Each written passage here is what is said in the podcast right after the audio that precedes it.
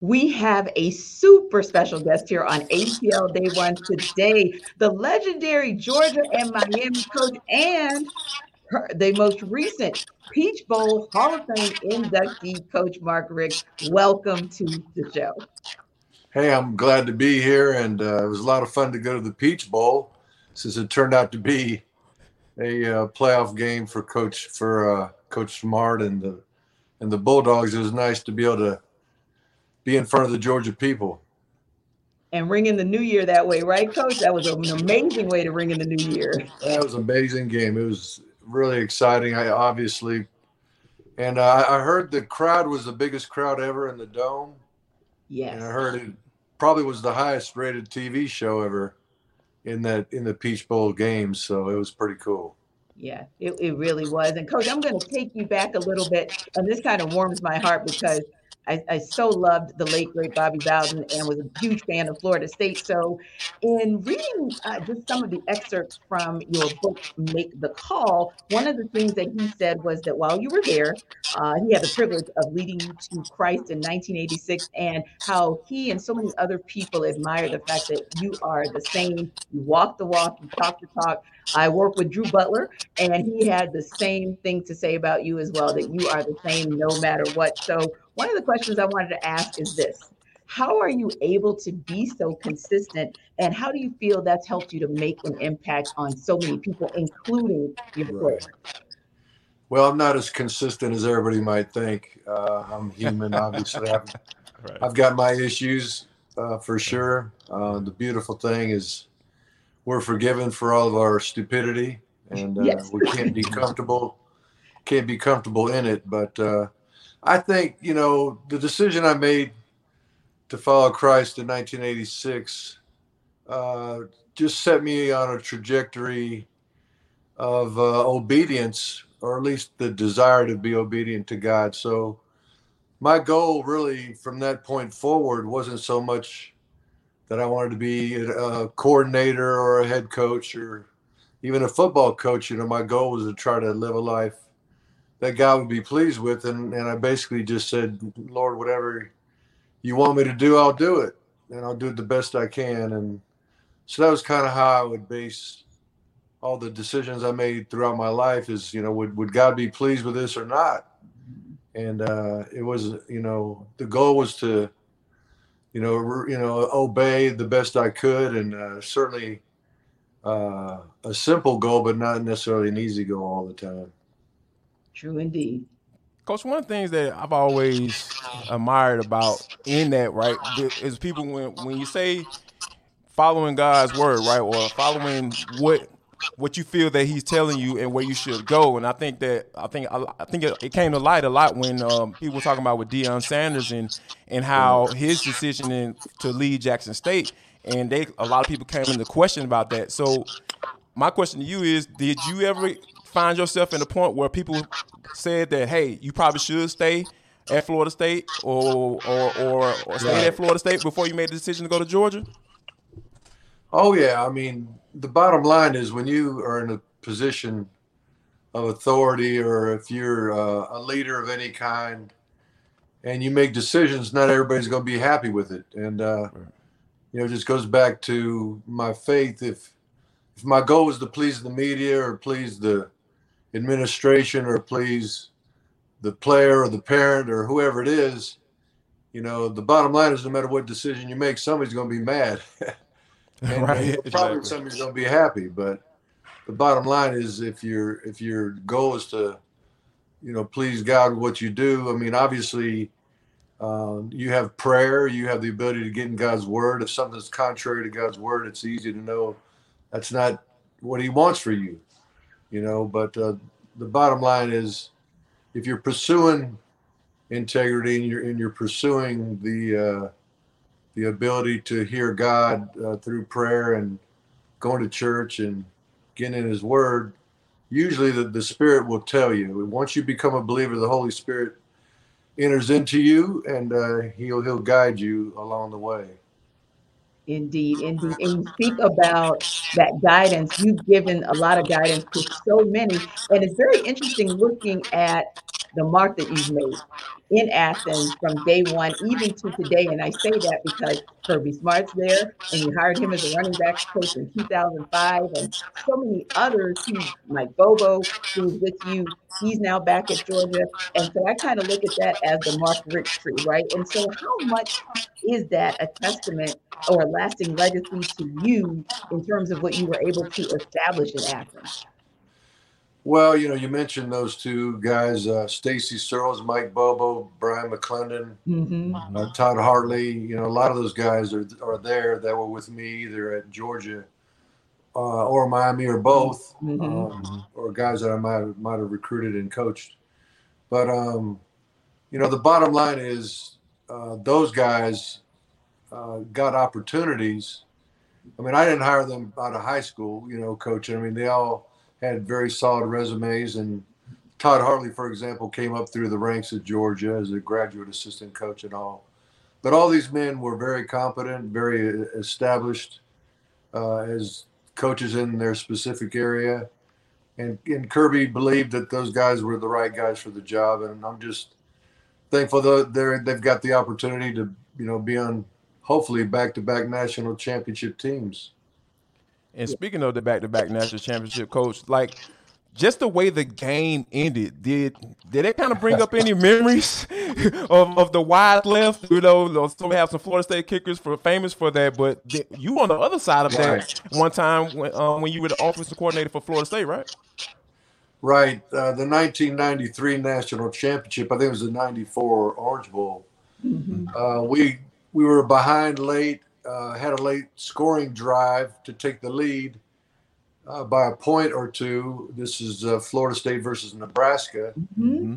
Yep. And uh, but we left a couple ticks on the clock, and uh, I think it was Tommie Frazier, if I'm not mistaken, the quarterback yes. for Nebraska mm-hmm. threw threw the ball down the middle. They caught it, and then it looked like the game was over, and everybody's celebrating, going crazy. And then the refs put one second back on the clock, let them line up for a, a very makeable kick, a long kick, but makeable, uh, similar to the one uh, with the, with Georgia Ohio State.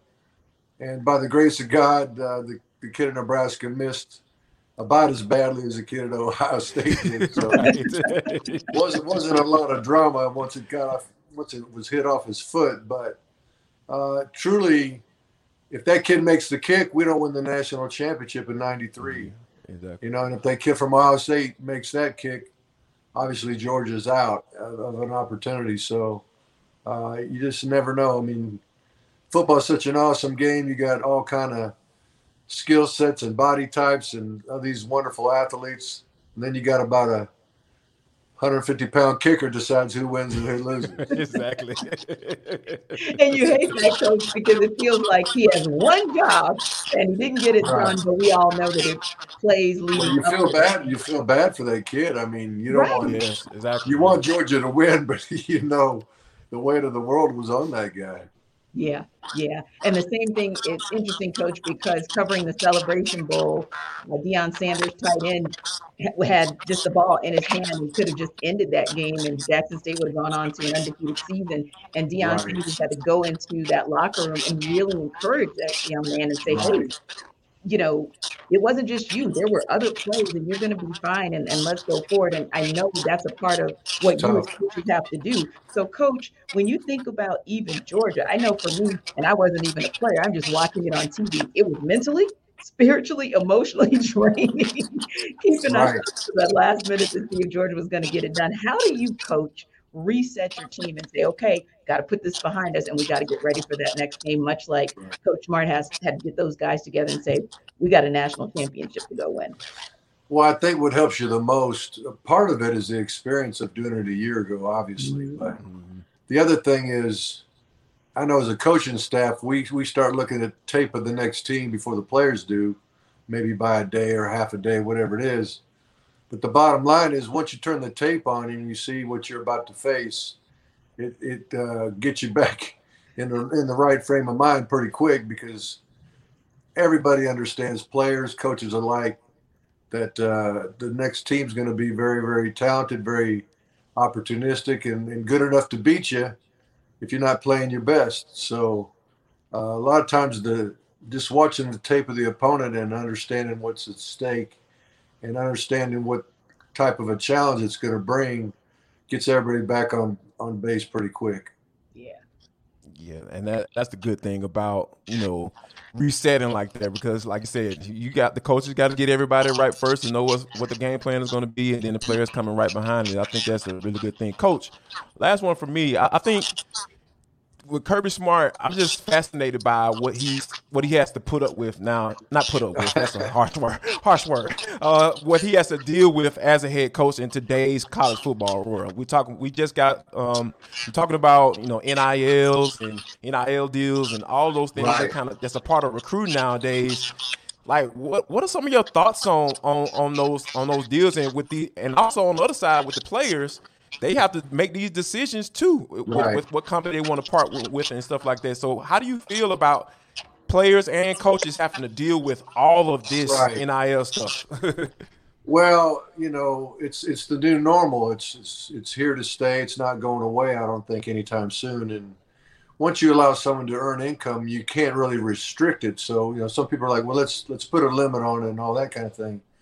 But our country wasn't built that way. I mean, it's right I think it's against the law to restrict earnings for somebody. So, you know, it's going to be an open, whatever the market's going to bear is what these kids are going to get. Mm-hmm. But you know, the same thing happens in the NFL. I mean, you'll have a quarterback making more money than an offensive lineman and things of that nature. And I, I think the kids will get used to it quicker than the coaches will. Mm-hmm. The other thing that's different, obviously, is the transfer rule. How quickly a guy can transfer if things don't go his way. So. Yeah the hardest thing I would think now is to truly build a team and, and have that team attitude because everybody's kind of worried about their own personal brand and and when it comes to NIL and things like that, or if I'm not starting today, I'm I'm transferring, going somewhere else tomorrow.